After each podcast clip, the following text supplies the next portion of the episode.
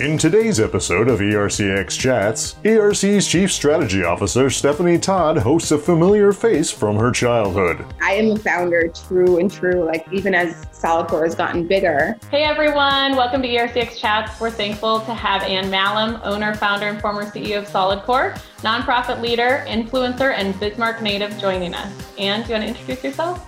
Yeah, I think you did a pretty good job, but thanks. I'm, I'm Anne Mahlum. I'm really excited to, to chat with you today. From building a foundation to help the homeless to founding a successful boutique fitness gym, hear why Anne Mahlum has never followed an easy path. I'd be remiss if I didn't say, like, so you've won numerous awards and, like, really prestigious awards. So, CNN Hero, Washington, D.C. Top 40 Under 40, Top 10 Fitness Heroes, Fitness Magazine, Top 100 Top Philadelphia Young Leaders. Like, those are just like a few. Is there one that stands out to you that you're most proud of? That I'm most proud of? Um, I mean, the CNN one was obviously the most exciting because it was on like, you know, nationally, if not globally televised.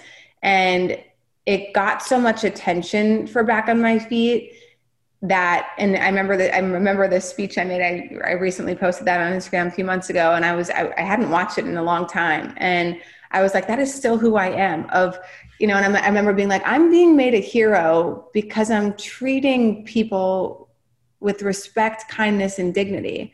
Like, how, how is that heroic? How is that not just, you know, you know normal treatment of, of others? But we've gotten so far off the path with that that that just feels like, you know, an anomaly. Um, and so that kind of stage that we were able to get on that helped people maybe think differently about those who are homeless.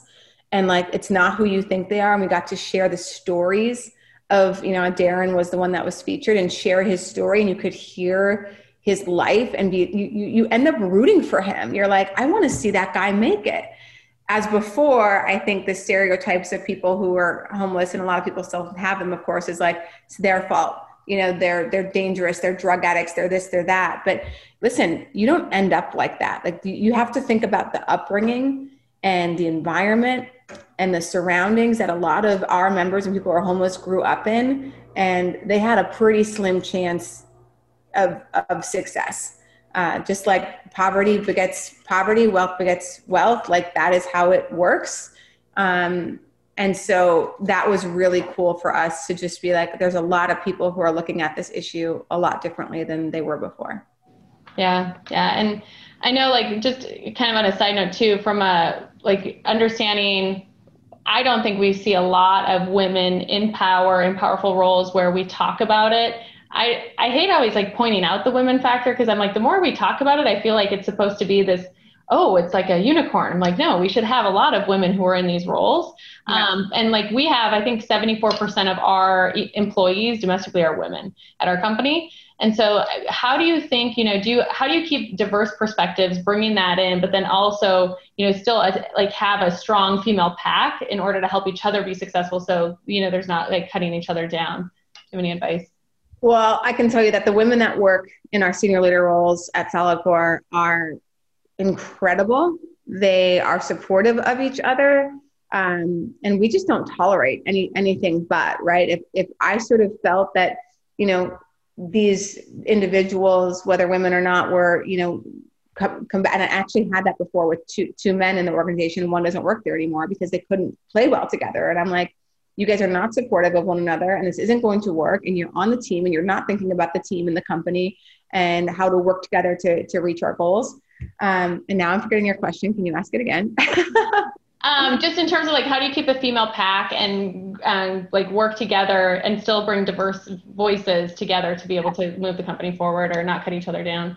Yeah, I think just you have to highlight examples of that, and when you give people the opportunity to to, to talk um, admirably about their teammates, and you can see other women building other women up and thanking them and showing gratitude or you know oh can i you're so smart can i get some of your time instead of being competitive with each other? And you show that that's what you celebrate at your company. People pay attention to that. Uh, so so that's really important. And you know yeah the diversity piece too. I, it's not that i don't frankly want to work with all women. I think that men add a right perspective and just we're biologically different. The same as i feel the same around sexual orientation um, religion color of skin where you grew up and the more diverse perspectives you have on the table the more good ideas are going to get put on the table and then the best ones are going to float up you know to the top so anybody who's got you know eight women around the table versus men and women i don't care the color of your skin yes that's more diverse but like we have eight people on our senior leadership team um, or sorry, nine. One, two, three, four, five. Yeah, nine. And we have five women and three, sorry, eight, five women, three men. We have um, three people of color. We have two LGBTQ. Um, and I'm trying to think yeah, like one grew up in Florida, one grew up in North Dakota, one grew up, one grew up in Japan, military brat. So like you can just if you go down the chain of the diversity that's there and the experience additionally, I think is really key too. That's like that's a winning team. You simply are going to get more good ideas by having people think differently than you. And that's one thing that people screw up a lot, especially your early founders. They want people that think like them and uh, all you're going to get is the same idea over and over again. You're going to get yes men, you're going to get yes women. And you know, eight heads are way better than than one. So you got to you got to be open to that and you got to be open to hearing different perspectives and what you have. Special thanks to Anne Mahlum, career entrepreneur and founder owner of SolidCore for sharing her industry knowledge. ERCX Chats is a production of ERC, a business solutions provider and leader in customer experience. Please join us again for the next installment of ERCX Chats.